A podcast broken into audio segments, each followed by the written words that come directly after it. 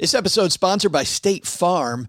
You a small business owner looking for insurance that fits your needs and budget? Well, look no further than State Farm. State Farm agents are not just insurance providers, they're also small business owners who live and work right here in your community. They understand the unique challenges of running and protecting a small business. When it comes to small business insurance, State Farm knows what it takes. Create a plan that fits your needs and your budget. State Farm agents are ready to help you choose personalized policies that truly understand your business. Insure your small business with a fellow small business owner. Talk to a State Farm agent today and get started on personalized small business insurance that fits your needs. Like a good neighbor, State Farm is there. Talk to your local agent today.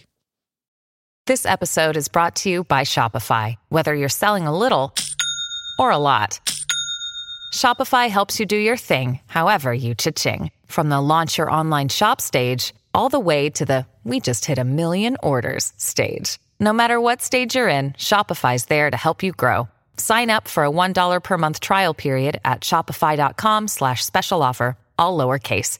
That's shopify.com slash special offer. Hi, Milton. What's happening? Um, I'm gonna have to ask you to go ahead and move your desk again. So, no. if you could go ahead and get it as far back against that wall as possible, that would be great. No, no, because no room. So, if you could just get to that as soon as possible, that would be terrific. Okay? I could set the building on fire.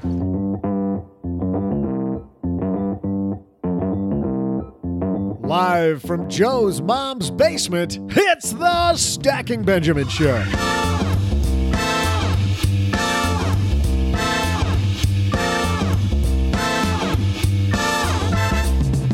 I'm Joe's mom's neighbor, Doug. Normally, I'd be ecstatic about it being Friday, but I totally forgot that because she beat me at poker on Tuesday night, I gotta paint Joe's mom's kitchen today. Damn it, those pocket aces seemed unbeatable at the time. That it's you know it's gonna be better for you than me because joining Joe on the roundtable this week are three people you might recognize. From the award-winning podcast Afford Anything, it's Paula Pant. Also, joining us today from lenpenzo.com, it's I don't have it in me today, people. It's it's Len Penzo. Get over it. And rounding out the magnificent trio, please welcome the author of Control Your Cash. It's Greg McFarland. God, that guy's a pebble in my shoe. On our FinTech segment, here's something cool. How about a free online money game that'll introduce you to money skills? Joining us from the American Institute of CPAs to talk about it, please welcome Neal Stern. And now, here he is, Joe Saul.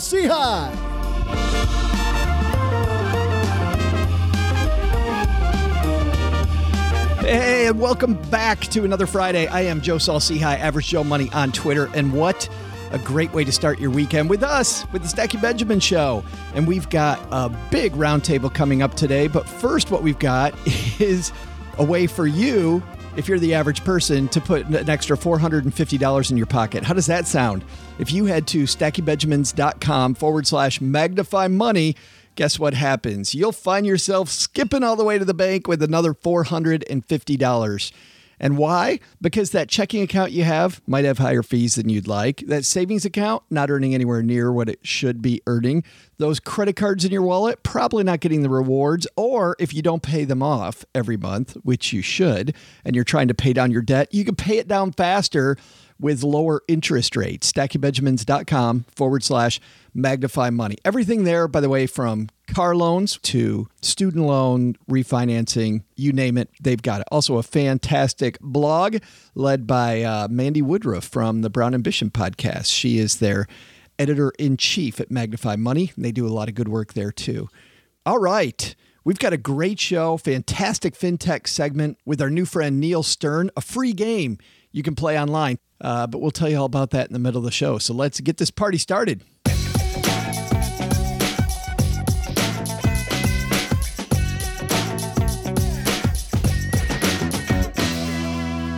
All right, let's walk across the room here and dust off my dead shortwave. See if we can get the hopefully the regular crew back. Let's start off in Las Vegas, where I believe Mr. Greg McFarland is standing by. Temporarily, I'm thinking about moving, possibly to Richmond, Texas. Say Checking it- out this beautiful little five bed, six bath number. It's this beautiful house full of mannequins. It, uh, yeah. Do you think this house is haunted, Greg? Uh, if not, it will be soon enough. People have no idea what we're, t- we're talking about. There's a house for sale, one and a quarter million dollars. Uh, how long has it been, Greg, since this house has changed prices? It's gone up a total of 16, uh, basically 1% in the last three years. and uh, there are mannequins all over the house. The people are hoarders. They have mannequins on the ceiling, mannequins on, and just junk. They're they're they're just as junk all over the place. But it could be yours for one and a quarter, Greg. You just write a check, right? Possibly, except I noticed that the neighbors' houses are barely 60% of that Right. Yeah. You on bigger lots. you don't want to be king of your neighborhood in this place. But hey, you'll have a bunch of mannequin friends. This is the creepiest house ever. We'll put we'll post a link in our show notes so that everybody knows what the heck we're talking about. And the guy that could write a check, but it would be in gold leaf in Los Angeles, California. It's Len Penzo. Joe, how are you? I'm good. You love this house?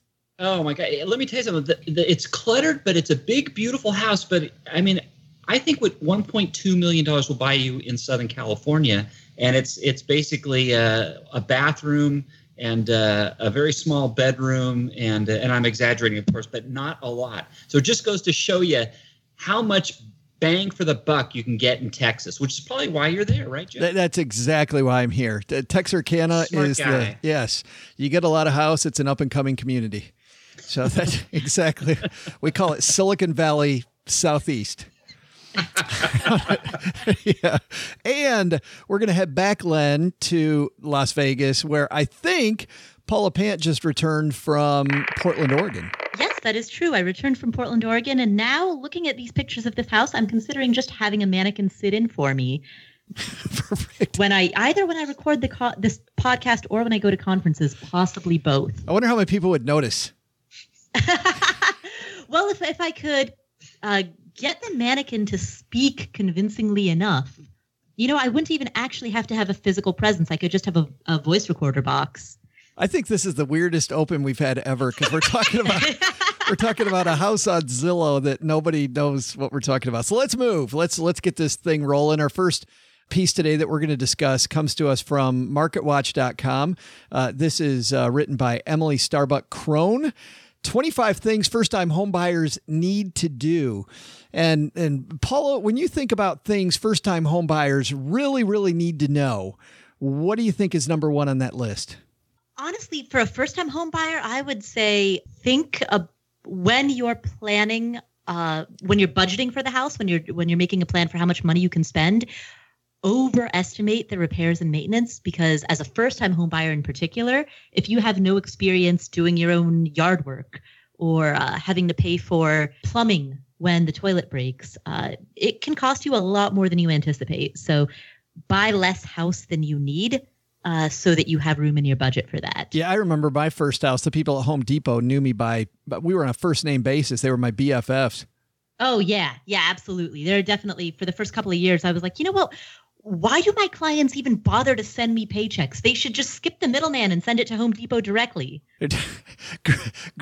Greg, how how about uh, number sixteen on this list? Pick the right neighborhood. I'm just fascinated that the author's name is Emily Starbuck Crone. If your last, if you're a woman, maybe not so much if you're a guy, if you're a woman and your last name is Crone, you might want to change it. Just go with Starbuck. Well, I'm looking at her biography, Emily Starbuck Crone, formerly Gerson. She changed it to Crone. That is astonishing. So, so what about this idea of the right neighborhood? You think first time homebuyers that that's super important? Well, it depends what your comfort level is and whether whether you're really young and have made this your life's work and want to get into a house as soon as possible. You might have a uh, you might have a little more leeway for who you're willing to have as your neighbors as opposed to when you get older. As far as the most important things for a first-time home buyer to know, well, the first thing you should do is start an emergency fund. But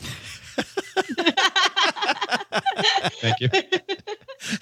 But seriously, folks, I- get a home warranty. Oh my God, get a home warranty. Oh, yeah. In a similar vein, buy pet insurance too. But I digress. I don't care how new your house is, how many mannequins you have walking on the ceiling. Something is going to break down. My own home warranty has saved me thousands on everything from a well pump to a busted air conditioning compressor. All for the price of an $80 service call. And if you're nodding your head and saying, Yeah, I got that covered, no, this is not to be confused with homeowners insurance. They are vastly different things. Right. Homeowners insurance covers the structure itself and not much else fires, tornadoes, that kind of thing.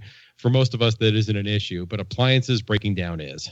Yeah, I think that's fantastic advice. And also, if you can get the seller when you're buying the house to throw that in, often that's something that they will quickly do. Absolutely. If they if they want to make the sale quickly, yeah. Yeah, and if can, can I go off on buyer seller relations, or do you want to get back to me? no, go ahead. Let's do it. Well, I- I'm looking at Miss Crone's other suggestions here. The like the tip about the personalized letter to kiss the seller's ass. That's moronic. It'll be insincere, and no seller will take it seriously. Besides, that's why you hire an agent to act as your agent, your go-between. You and the other party have no reason to meet, which brings up another point. Do not use a double agent, somebody who represents both you and the seller, which Yeah. is legal if they disclose it. Now, in some small towns, it's unavoidable, but in big cities, you don't need to. I recently had a large transaction with a double agent, and it was a giant hassle because she will want one party to go more than halfway just to get a deal done and get her 6%. And in my case, that party was me, and I was outraged. I told her to go to hell. I threatened to get another agent. And then, hey, what do you know? A couple days later, the buyer decided that she would kick in an extra 50 grand. Ah, that's weird.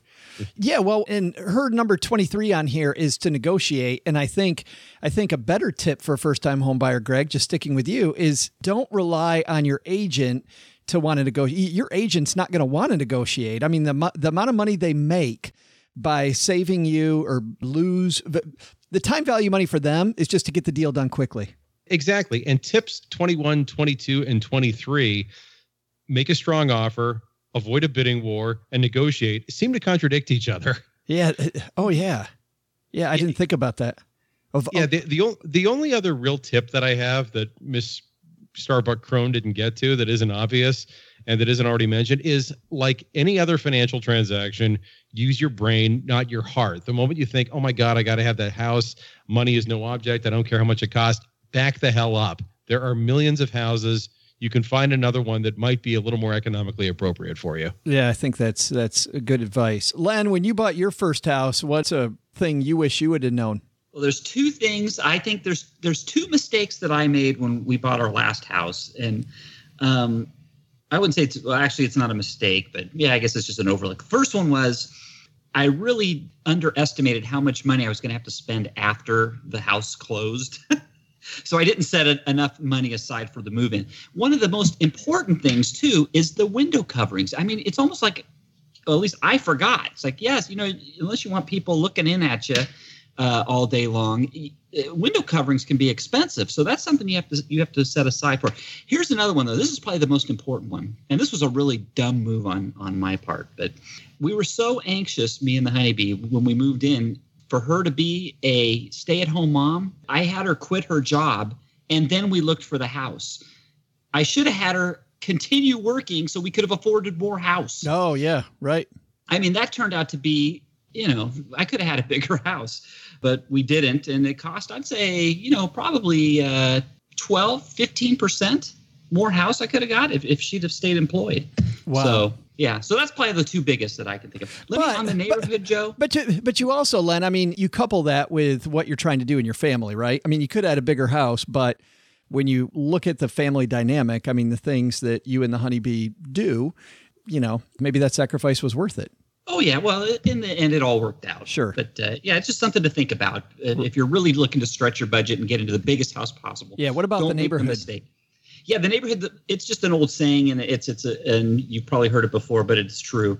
Buy the cheapest home you can afford in the most expensive neighborhood you can afford. Yeah. If you're never buy the most expensive home in the most expensive neighborhood. Buy the cheapest home. Yep. Yeah. Yeah. Great advice. Uh, Paula, where do you stand on things like when we talk about the mortgage, 30 year versus 15 and avoiding uh, PMI? Well, I think that you should be able to make the payments if it were a 15 year. Now, there is an argument for why you might want to get a 30 year mortgage, but as a litmus test to see whether or not you can afford this house, you should be able to afford it if you were hypothetically getting it as a 15 year. Yep. Reasons that you might want to get it as a 30 year instead of a 15 include number one, if your interest rate is low enough, then there's an argument to be made that you should you might be a better idea to invest that money rather than pay off uh, accelerate your mortgage. Right. Uh, and number two, you can always get a 30 year and pay it as though it's a 15, and that gives you flexibility. Yeah, well, and I absolutely love that, but I like paying the extra into an S&P 500 fund, right? If I pay the extra into that mutual fund, then I have the money available, you know, if I if I want to pay it even earlier. And it you know, and historically over most time frames it's grown more quickly that way than the interest rate that I'm paying on the mortgage. Uh, Greg, PMI, what do you think about avoiding PMI? Go ahead and buy the house when you're ready and suck up the PMI for a while, or or wait till you have a big enough down payment. again, you have to look at opportunity cost here and how much do I want to pay on rent in the time it will take me to build up an, enough of a, of a down payment that I won't have to pay PMI. Yeah. So I, it's not that I can't give a definitive answer here. It's that every case is different. You need to sit down with a calculator and figure out how much you're willing to forego in rent and how badly you want to get into that house. Yeah, good stuff. I think we're going to leave it right there. Let's move on to our second piece, which comes to us from CNBC. The PERT companies should be offering employees help with housing. This is commentary from Jeremy Wiesen, retired professor at NYU Stern School of Business. Len, let's start with you, since you- since you're the one guy on our group who's who's working for the man, right? Uh, that's right. This idea of giving people help with housing, are you are you down with that? Do you think that that's going to lure more people to want to work for a company? Hey, why? You know what? I, I think it depending on where you live, I think so. Especially in Silicon Valley. I mean, I'm I'm hearing. Did you see the thing in San Francisco that they're making? You can make a, a couple earning one hundred and thirty eight thousand dollars is now going to qualify for affordable housing. Wow. Yeah, hundred and thirty eight thousand. So sometimes prices are just they're just getting out of reach. Hey, if a company can offer housing to get the talent they need, I am why not? You know, it's just like in the old days. I'm, we're kind of going back to the egg, right? Back in the old days of the uh, robber barons and the big old steel and railroad companies and coal companies. They provided housing for their uh, for their employees. So, uh, yeah, if that's making a comeback, why not? Yeah, Paula. Sure. I mean, I don't think it should be mandatory by any stretch of the imagination, but in terms of a voluntary perk that some companies might choose to offer, hey, yeah, if they can offer some uh, assistance with with a down payment or with a loan, I think that's fantastic. Greg, if we're looking at perks though that companies don't offer, something like this, a lot of companies don't offer student loan repayment, you know, and that's one that you're starting to see some companies do. What would be the perk you think that would lure the most people besides like uh, open bar? I've actually got a long answer to this, but uh, two schools of thought on this issue. You give an employer your time and expertise in exchange for compensation, which typically means money. However, every employer, at least in our culture, sweetens the pot by offering health care and other perks. But understand, they don't offer you anything snacks in the break room, covered parking, whatever to be nice. They do it for two reasons. Number one, to be competitive. If identical employers make identical offers to you, the one that will pay for your health insurance the other one isn't going to find any takers. And the other reason is that perks are relatively inexpensive. It, uh, economies of scale. For instance, with health insurance, the big one, it's cheaper per person for your employer to buy it for you and your coworkers than to buy your own. But when employers start buying houses for employees, uh, this is getting real close to the people who constructed Hoover Dam lived in tents. It can only purchase groceries with company script in the company store. Do you really want to be beholden to your employer as a mortgagor? This, this is called feudalism. I thought we gave it up 700 years ago. I kind of, it- I kind of thought so too. And what about my, you know, if my neighbor's the guy I hate that's at work, like I got to sit next to Bob all day, and then I come home and he's my damn neighbor.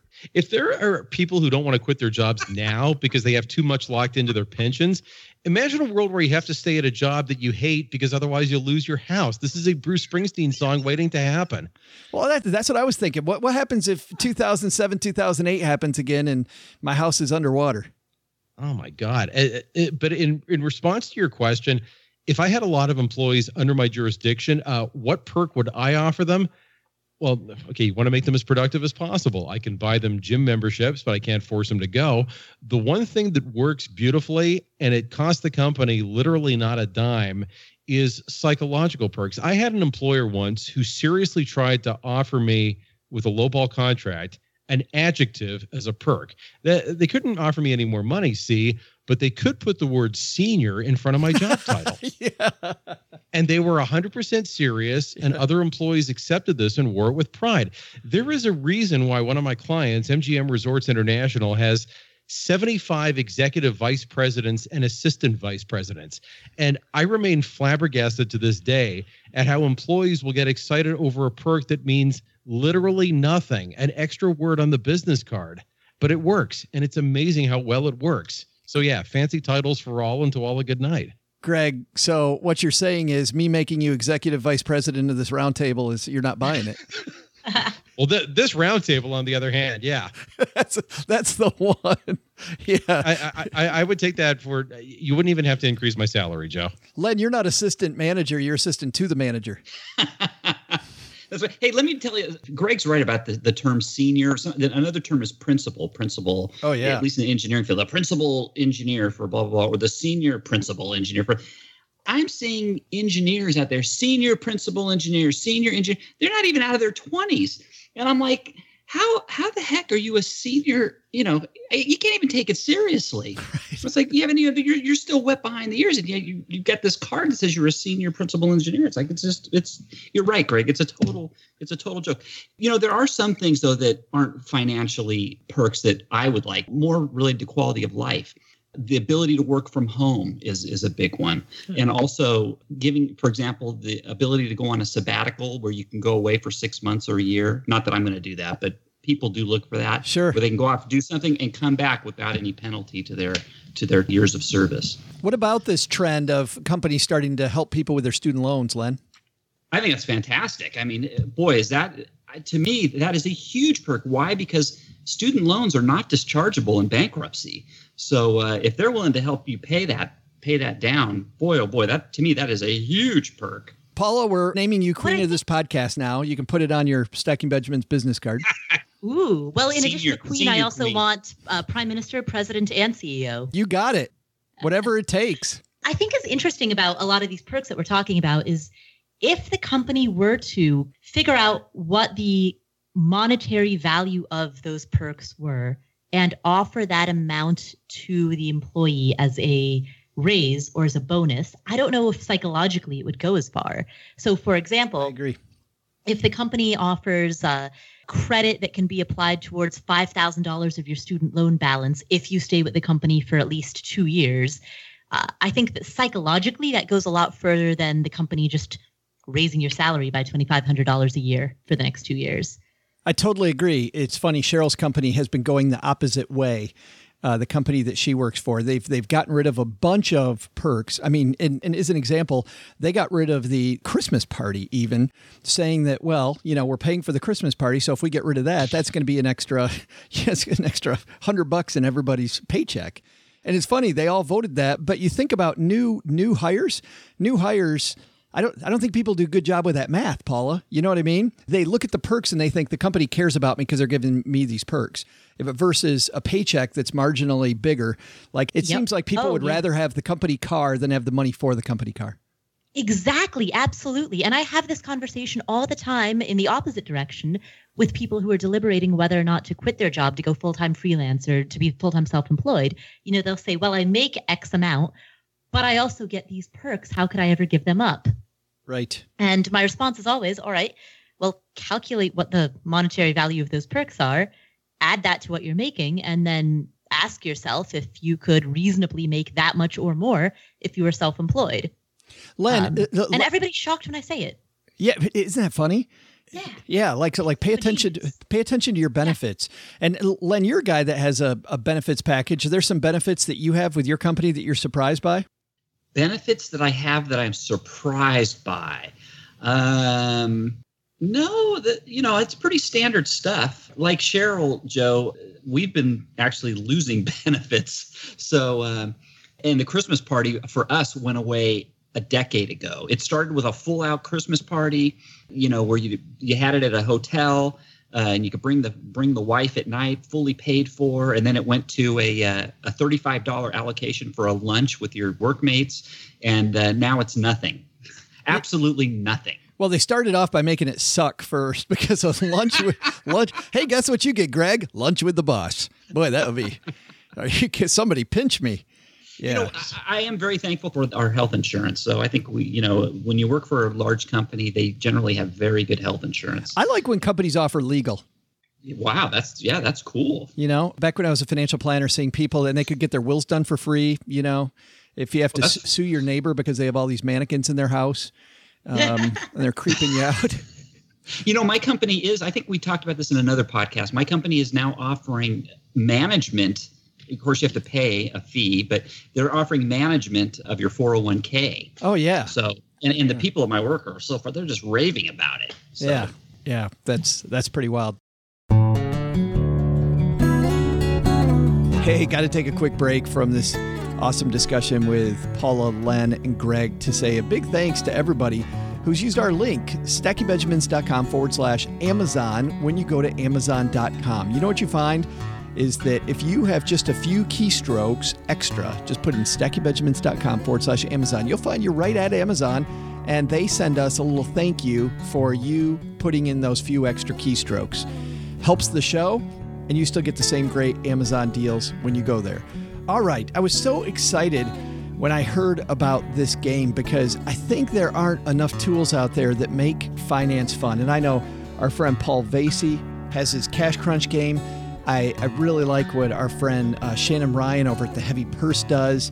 Shoot, even Bill Dwight and FamZoo, even though that's not meant to be, quote, fun, it certainly gives kids a lot of lessons that they can learn about money in, I think, a little more fun setting than just what most parents do. So I like all those things. So when I saw this, uh, something that's for adults, a game that's for adults, and ostensibly could be for kids too.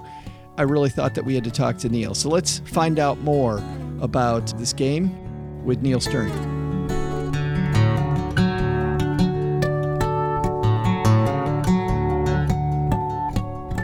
And CPA and member of the American Institute of CPA's National CPA Financial Literacy Commission, Neal Stern joins us. Welcome to the basement, man. Have a seat. How are you?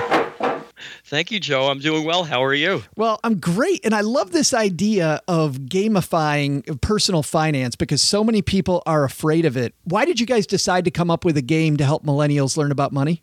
Well, the game's intended to help today's young adults make better decisions now that can positively impact their quality of life for years and decades to come.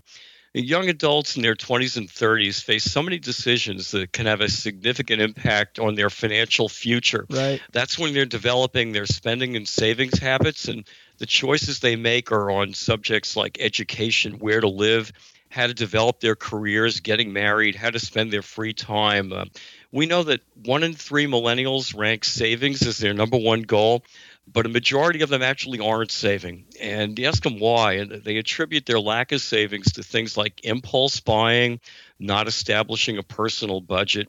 We're hearing that savings feels impossible, overwhelming, and something that you can put off because nobody's doing it. So with the ever-changing landscape, you know, building a solid future is more important than ever. But why a game? Well, a majority of 18 to 34 year olds play video games at least three times a week. They tell us that they feel games are an important tool in helping them learn to solve problems and create winning strategies. So, the idea of a game that would be fun, fast, educational seemed like an ideal way to help empower millennials to make positive financial decisions early in life and develop healthy money management habits. And with that in mind, the AICPA partnered with the Ad Council to launch our game, Yesterday's Tomorrow, as a freestanding digital game that you can easily access on the web at feedthepig.org. Nice. And just to be clear, the game is free. Uh, yes, it certainly is free. There, there's no cost. It's presented as a public service. It's the latest resource from the Feed the Pig campaign, which aims to educate and support young adults to help them develop better money habits. Yeah. So walk me through the game. So somebody goes to game.feedthepig.org, and what's going to happen when they get there? Well, the game asks players to consider how financial decisions they make now can impact them later in life. It encourages them to establish a relationship with a future version of themselves. So, who wouldn't want to predict where they may be 40 years from now? Based on the choices they make today. Now, the main interface when you get there on the site is presented in the form of a photo album. And there are snapshots that represent both required decisions, like where are you going to live, and elective stories like taking a vacation at each stage of life from early adulthood through a career and leading to retirement. So, whether the player decides to buy a car, pursue higher education, career advancement, travel the world, or get married, their decisions affect choices that they can make later in the game. And it affects also their finances, career, social life, and education. And uh, what's remarkable is that as you make these choices, you can quickly see the implications for your wellness in these areas is actually a chart that shows you in real time what's happening in those key areas from the decisions that, that you make. Now, where appropriate, the choices come with feedback and tips. Like, for example, there's some capsule information on alternatives for finance in college. And uh, in another section, there's some tips on keeping track of your credit score as you start to build the financial part of your life. The game only takes about 15 or 20 minutes to play. And when you wrap up, you'll see where you landed as your retirement years start to come into view based on the decisions you made along the way. Uh, my observation was that this could be the best 15 minutes a young adult spends in a long time. Yeah, that's it. It sounds like uh, you ever play that board game, The Game of Life? It almost Oh, sounds absolutely. like you're, you know, you're spinning the spinner and you're making these decisions. I always ended up with 17 kids. I needed a second car. yeah, and and the digital uh, version that we have today uh, would would tell you a lot of things about what your future might look like, and if you don't like the way it turned out, you can play again. Right. Well, and 17 kids, a, a second car is the least of my worries then, right? I've got. Well, it would have to be a pretty large second car. That's that's right. Good good point.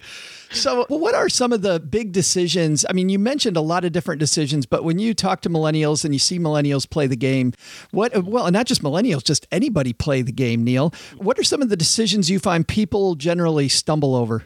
Well, let me give you a few examples. So, you're moving from high school to secondary education, and uh, you're making a decision about how are you going to apply yourself as you're at that stage of the game. And you say, well, gee, I'm winding down. You know, I'm in the home stretch now. I've got my college application in, and I really like to make things easy on myself.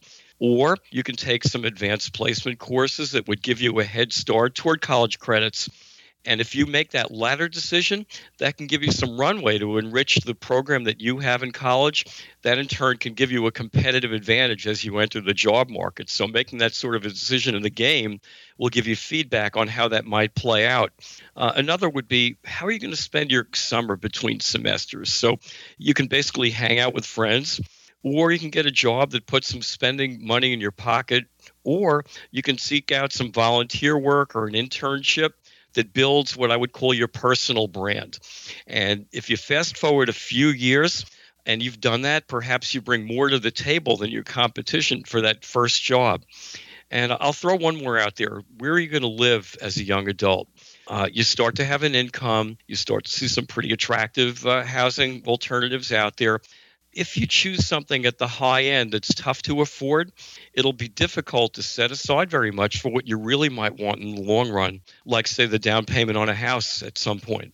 Well, I love some of these where it's not uh, just the obvious decision. You know, sometimes spending more makes sense, and sometimes spending less makes sense.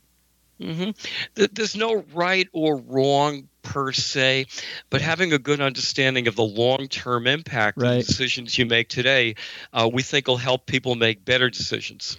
Uh, that's really cool. The, the once again, it's game.feedthepig.org. The game is called Yesterday's Tomorrow. How, how long did it take you guys to put this together, Neal?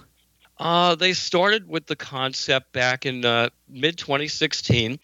They enlisted some uh, really top talent. As a matter of fact, there was uh, sort of a contest to figure out who had the best concept that, that we could use to reach this uh, millennial audience.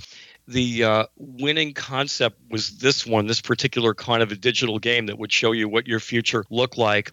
Then a, team of developers went to work, put together the first and second and third iterations of the game, and then uh, folks on the uh, CPA Financial Literacy Commission, including myself, critiqued what we saw. uh, went over the content to make sure that the content met all of the standards of accuracy that you'd want it to have, especially if we're giving tips or or so forth. And the outcome of all of these uh, iterations of editing and critiquing and discussing uh, bring the game that you see today. So cool. And we'll have a link to the game on our show notes at stackingbenjamins.com. Neal Stern, thanks for hanging out with us for a few minutes. It's been my pleasure. We'll have all the links at stackingbenjamins.com. All right, let's get back to our awesome discussion with Greg, Len, and Paula.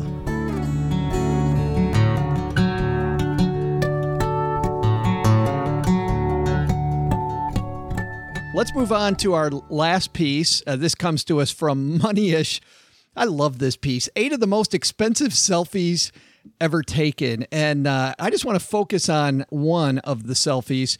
This was there's a bunch of art on pedestals, and a woman went to take a photo in front of these 10 rectangular pedestals and accidentally knocked into one ended up ended up wrecking all of them and it was uh, uh, how much money was this one? Uh, $200000 in damage they also talk about um, a museum visitor who knocked into an infinity mirror room and and uh, what $800000 in, in damage so i'm wondering this brings up just financial mistakes to me right? What is a big financial mistake that you made that started off not as a big deal?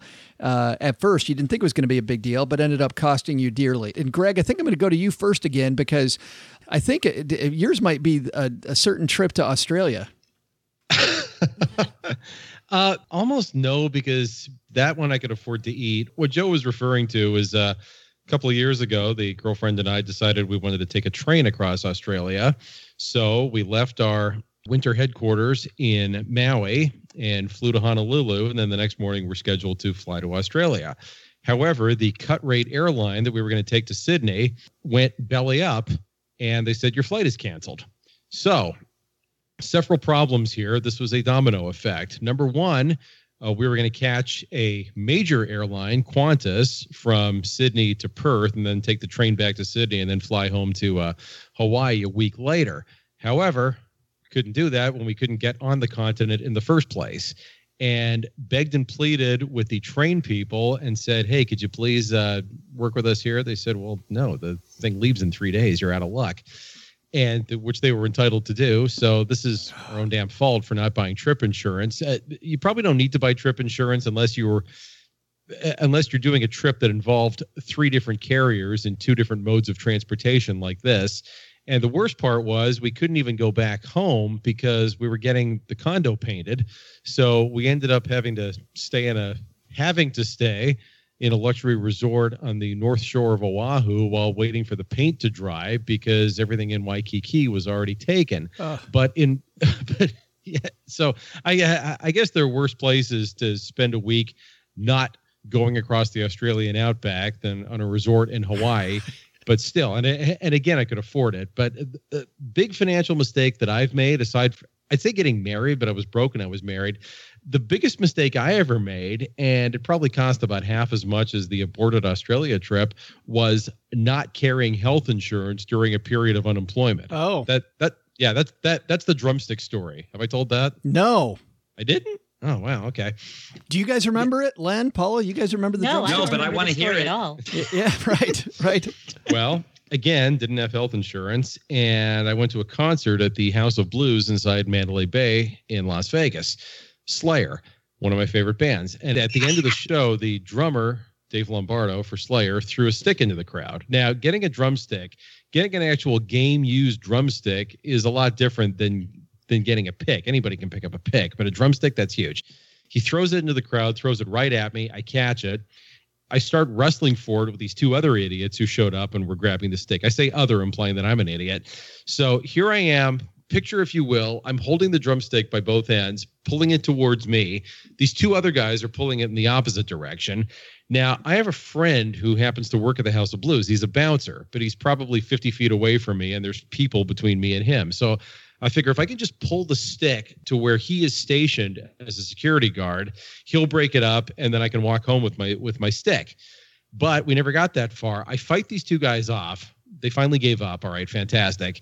And then as they did that, and I'm a little bit off balance, this 300 pound behemoth of a woman, a crone, if you will, gets on top of me and she basically tackles me. I'm already compromised, and my my knee, my patella just went snap. Half of Oh. it went up my leg, half of it went down my leg, and it was just it was hanging there like wet spaghetti. Oh. So, And so now, do you want the bad news?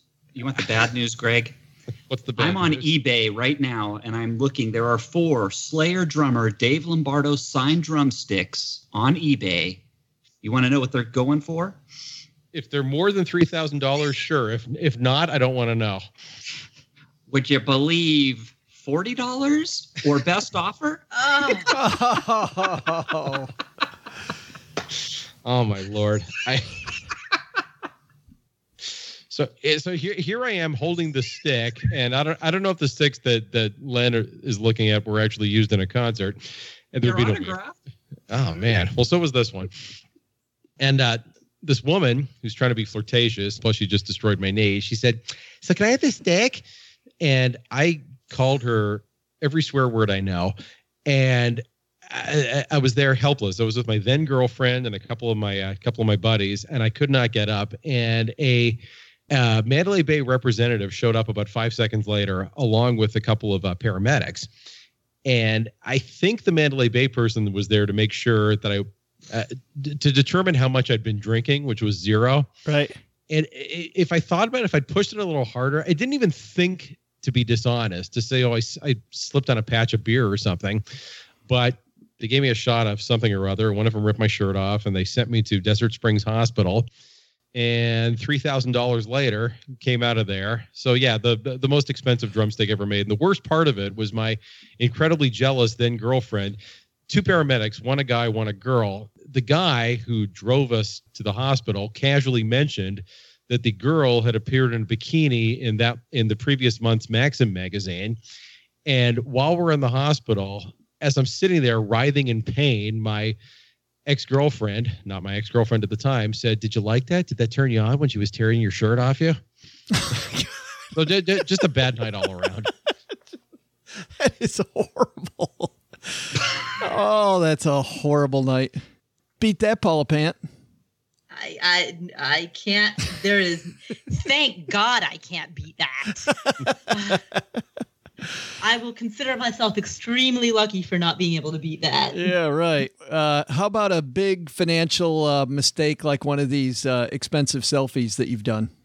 Uh, it just well, this is nowhere near as good of a story, but uh, I'd say the biggest, the two biggest financial mistakes. Uh, wow, these are incredibly boring stories in comparison. One is just being so freaking cheap that I missed out on the opportunity to make a lot of money. I, I, I shouldn't even say a lot of money. That I missed out on the opportun on many opportunities to make money because I spent all of my early twenties just like penny pinching to extreme unhealthy amounts. And when I look back and I think about how much of a difference it would have made if I had just made an extra $500 a month. So you wouldn't pay. of- You're saying you wouldn't pay for opportunities. Not only that, I spent all of my time and mental bandwidth trying to figure out how to save on toothpaste Yeah, rather than like make an extra 20 bucks a week. making all the small decisions great. Exactly. Like super sweating the small stuff and then not buying deodorant because I didn't want to spend money on it. That level of sweating the small stuff. Did you make your own soap? I did not make my own soap. I've never really been handy, which is good because otherwise I would have really spiraled into that big time. I made my own soap in third grade at Ramona Park. in, in, in summer camp. It was I'm just grateful that Paula is splurging on deodorant these days. I know. Even over the shortwave, we're happy. I've, had- I've I've had dinner with Paula several times. She smells delightful. It- Aw, thank you. it's fantastic. Either that, Greg, or she just has great bo, great smelling bo. You sure that wasn't the shrimp linguine? All right, uh, Len Penzo, how about you? You got the final word gonna- here. I, am not gonna. go- I'm not gonna top that. I, y- y- there's there's no way I can top. I can't top Greg's. Uh, that story was epic. So I, I can't. Uh, It was hey, J- epic, Hey, but Greg, you've what do you think something. of Paul Bostaph as a drummer? Was he is he pretty good? Paul Bostaph was the guy who who replaced Dave Lombardo. He's actually replaced him twice. Dave Lombardo was the original drummer. He left in the mid 90s. And the concert that I saw Dave Lombardo, Dave Lombardo is 10 times the drummer Paul Bostaph is. Lombardo had just returned to the band uh, for the tour that I saw them on. So that that was kind of a thrill. And we he better up, tell the eBay uh, bidders because uh, Bostaph's drumsticks are going for twice what Lombardo's are. I, that is shocking. That is seriously shocking. That's what they're asking. Is they, is anybody actually buying them for twice as much? People, this is just proof that, that everything you want on Earth is available on eBay. For a price. Everything. Yeah. Welcome to the Slayer Drummer Podcast. I'm Saul Sehy. I'll be your host. Come on, Len. You got to have a mistake. People want to hear what your what your financial mistake is. You know what? I I I'd say the worst thing I one of the worst things I ever bought. It's in my top ten. I rented The Good German at Blockbuster for a buck, and it, it was the worst movie I've ever seen in my life. with uh, with uh, George Clooney and uh, I can't remember else who else was in it, but, but worst movie I've ever seen in my life. And, and if you guys want to have uh, just just have fun, rent the stupid movie and see how long you can watch it before you have to shut it off. So you're saying your worst mistake ever was a dollar wasted at the rental box? is that it? Because you know what. It, I've made a lot of mistakes in my life. You want here? You want a, a bigger financial one? You can negotiate to a fault. Here's one I did. I bought my new house. I got a irrigation company to to put sprinklers in my yard, and I negotiated this poor guy down so cheaply that uh, the joke was on me when it was all over because I was unaware that in order to get to the price that I insisted on paying, he used the most cheapest, shoddiest pipe Yeah. uh, that you could imagine. And for the next five years, my front and backyards were constant uh, blowing up with uh, pipes bursting, Yep. and I was stuck to fix it. So there's a lesson that I've regretted for many, many years. Uh, You know, I tried to save a thousand bucks, and and I- I'd have been much better off. Uh, you know, just taking the price that the guy wanted in the beginning. It would save me a lot of headaches. We were on a trip to the Northeast to take my kids to colleges to take a look their junior year of high school and we visited a ton of schools. But on the way back we stopped in Pittsburgh and we're going to we were going to Carnegie Mellon and to Pitt. And we also were going to uh, a Pirates baseball game because I'm trying to go to all the major league parks. I've been to 14 parks. And so uh, so it's the last day of our trip and things got moved around a few times right at the end. And we show up at the game. We hand the guy our tickets and our tickets won't scan and our tickets won't scan again and then he looks at the tickets and he hands them back to me and our tickets were for the day before we bought Oh, I thought you were going to say. I, I thought you were going to say they were counterfeit. No, Like we bought them on StubHub and they were counterfeit. No, we bought ti- no. Ours is more stupid. We don't know how to use a calendar. We bought tickets for the wrong damn day, and then we didn't look at them. So then we have to go back and we have to buy tickets again for that day. Uh, so I double bought tickets to a Pittsburgh Pirates game. That was just absolutely moronic. So there's there's mine. All right, I think that's going to do it, guys. Let's talk about what's going on in your neck of the woods, as Mom says. Greg, how about you? Um, recovering nicely from your surgery? Um, I actually had two more surgeries. These are on my eyes, which we'll get to next week. I can't, or whenever you have me back on. So yeah, I can't see. As soon as I can see, I'll start writing again. Holy cow. And then there's always a reason. right. Right. The, the second I get my fingers back, I will start writing again. Len, what's going on at lenpenzo.com? Hey, uh, four ways to stretch your budget at uh, lenpenzo.com and its sister site, thepersistentitch.com. Come by and check it out. Shocked that you went there again. I can't believe it.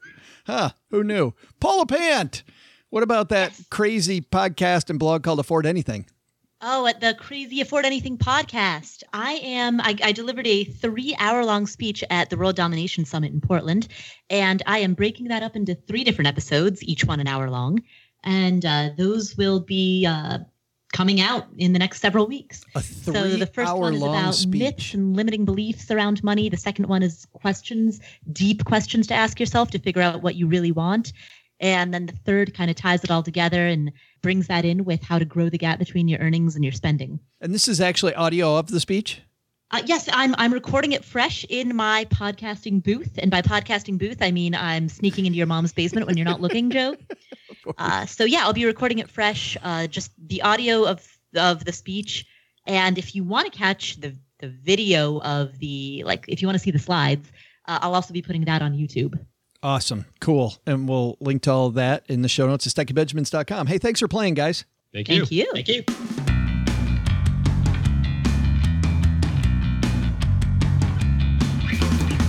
Oh, that's going to do it for today, everybody. Hey, uh, some stuff going on down in the basement that we'll talk about. We'll also talk about next week.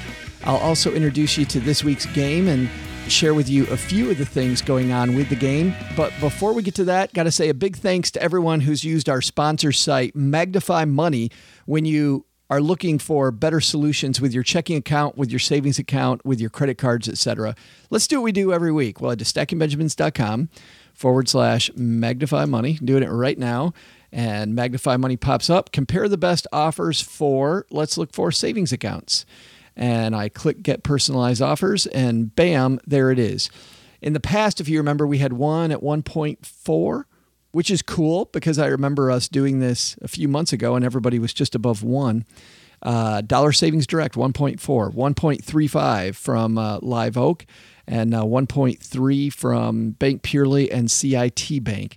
What's cool is I've got the transparency score. All of the top three get an A on their fine print. You don't want to have a bunch of fine print that you have to wade through. As an example, PurePoint Financial with 1.25, $10,000 minimum balance and lots of fine print.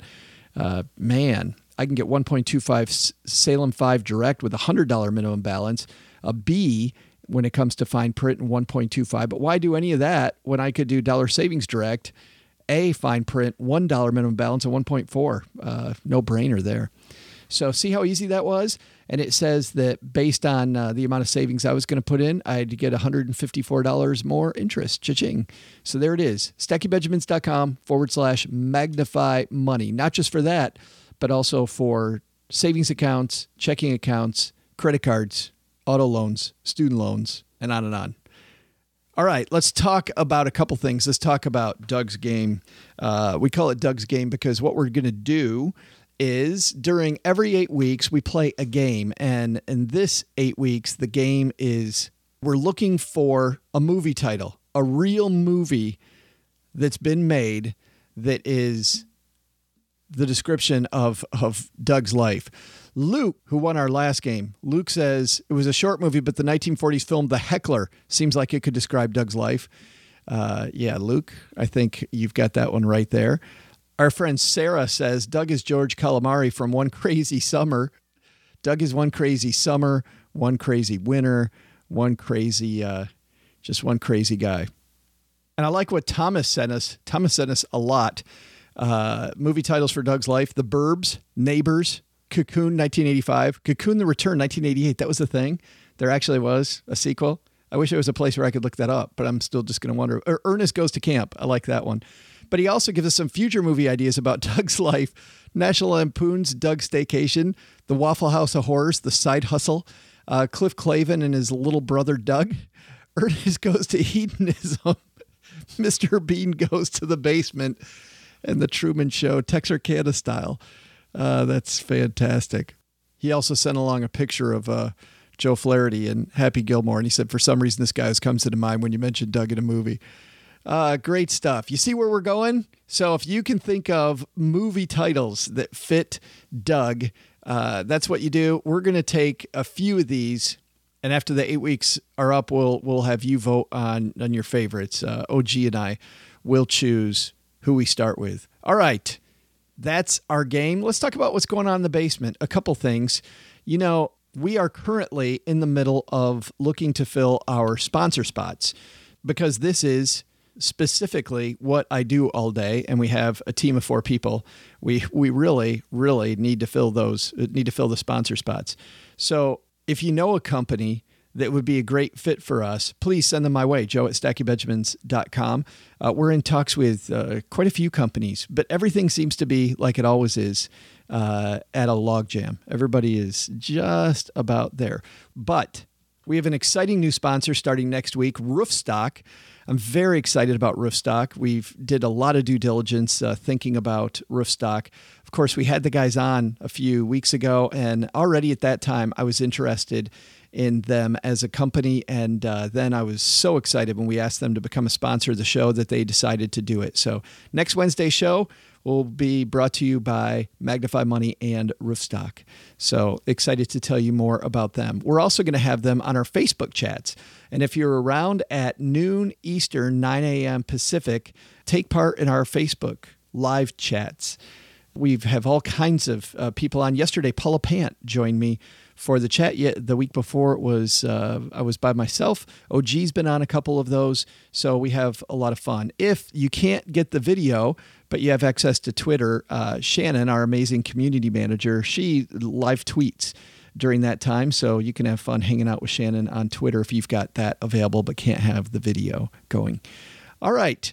Uh, that's it. Let's talk about next week because after a fantastic week of shows, I think next week is even actually going to be better. And thank you for everybody for the kind words on our 500th episode. It was so nice to have so many people reach out um, and congratulate us. That was fantastic. And on Monday's show, by the way, Shannon Allen, what a horror story that was, wasn't it? $50,000 almost sent to a hacker. And if she hadn't been so diligent, uh, man, that money would have just been gone.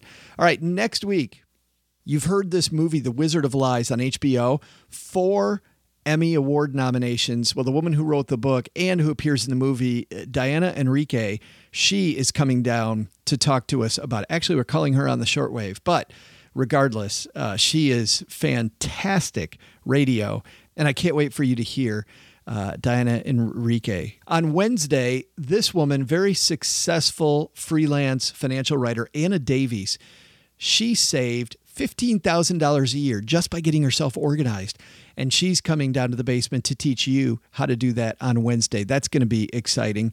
On Friday of next week, Eric Roberge, you know, the top 40 under 40 advisors from Investment News.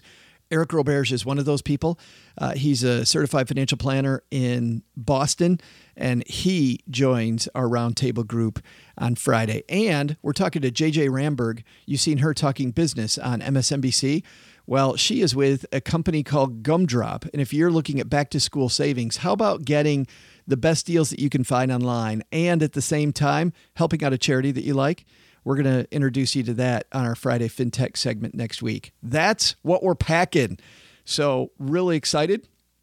Have a fantastic weekend. Go Stacks and Benjamins. Bye bye. Special thanks to Neal Stern from the American Institute of CPAs for dropping by.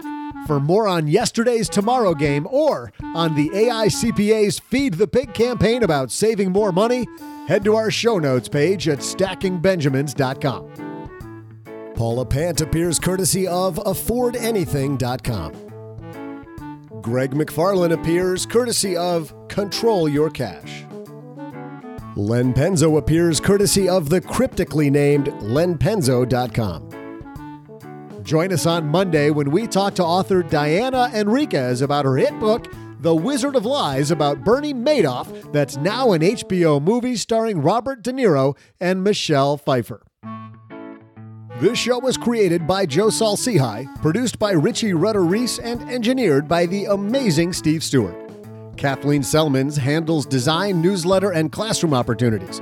If you'd like to learn more, head to stackingbenjamins.com forward slash classes. Online, visit us on Twitter at, at SBenjaminsCast or on our Facebook page. Shannon Cowan is our community manager and social media guru. I'm Joe's mom's neighbor, Doug, and I'm pretty much the guy in charge of everything around here. Trust me, this well oiled machine didn't get like this all by itself. SB Podcasts may receive payment on the show from sponsors and guests in the form of books, giveaway items, discounts, or other remuneration. There's no way you would take advice from these dorks, but like Joe's mom always says, don't take advice from people you don't know. This show is for entertainment purposes only, and before making any financial moves, consult with a real financial advisor.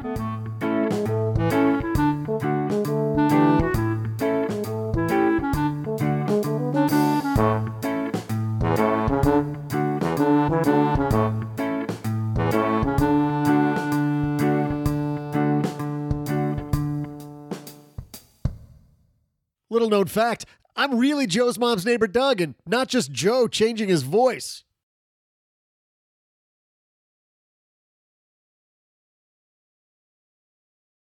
Well, Stackers, the show might be over, but the celebrations are just beginning because it is Military Appreciation Month and I want to celebrate people like my brother in law, Eric, who is such a giving person. Eric will do just anything for you. And as a Marine, you can see that his time in the military taught him to be a guy who gives to his community, gives to his family, and is always there when you need them. This Military Appreciation Month, Navy Federal Credit Union wants to celebrate members like Eric who go above and beyond. Navy Federal offers member only exclusive rates, discounts, and tools to empower their members and help them reach their goals. Navy Federal's employees are part of the community they serve. Many of them are military family members, reservists, or veterans. And all branches of the military, veterans, DoD employees, and their families are eligible for Navy Federal membership. In fact, there are so many resources on the Navy Federal website, resources like Best Cities After Service to help veterans transition to civilian life, and Best Careers for Military Spouses to support military families. Visit NavyFederal.org slash celebrate, and you'll see all of their Military Appreciation Month offers and other Navy Federal offers. Navy Federal is insured by NCUA, Equal Housing Lender.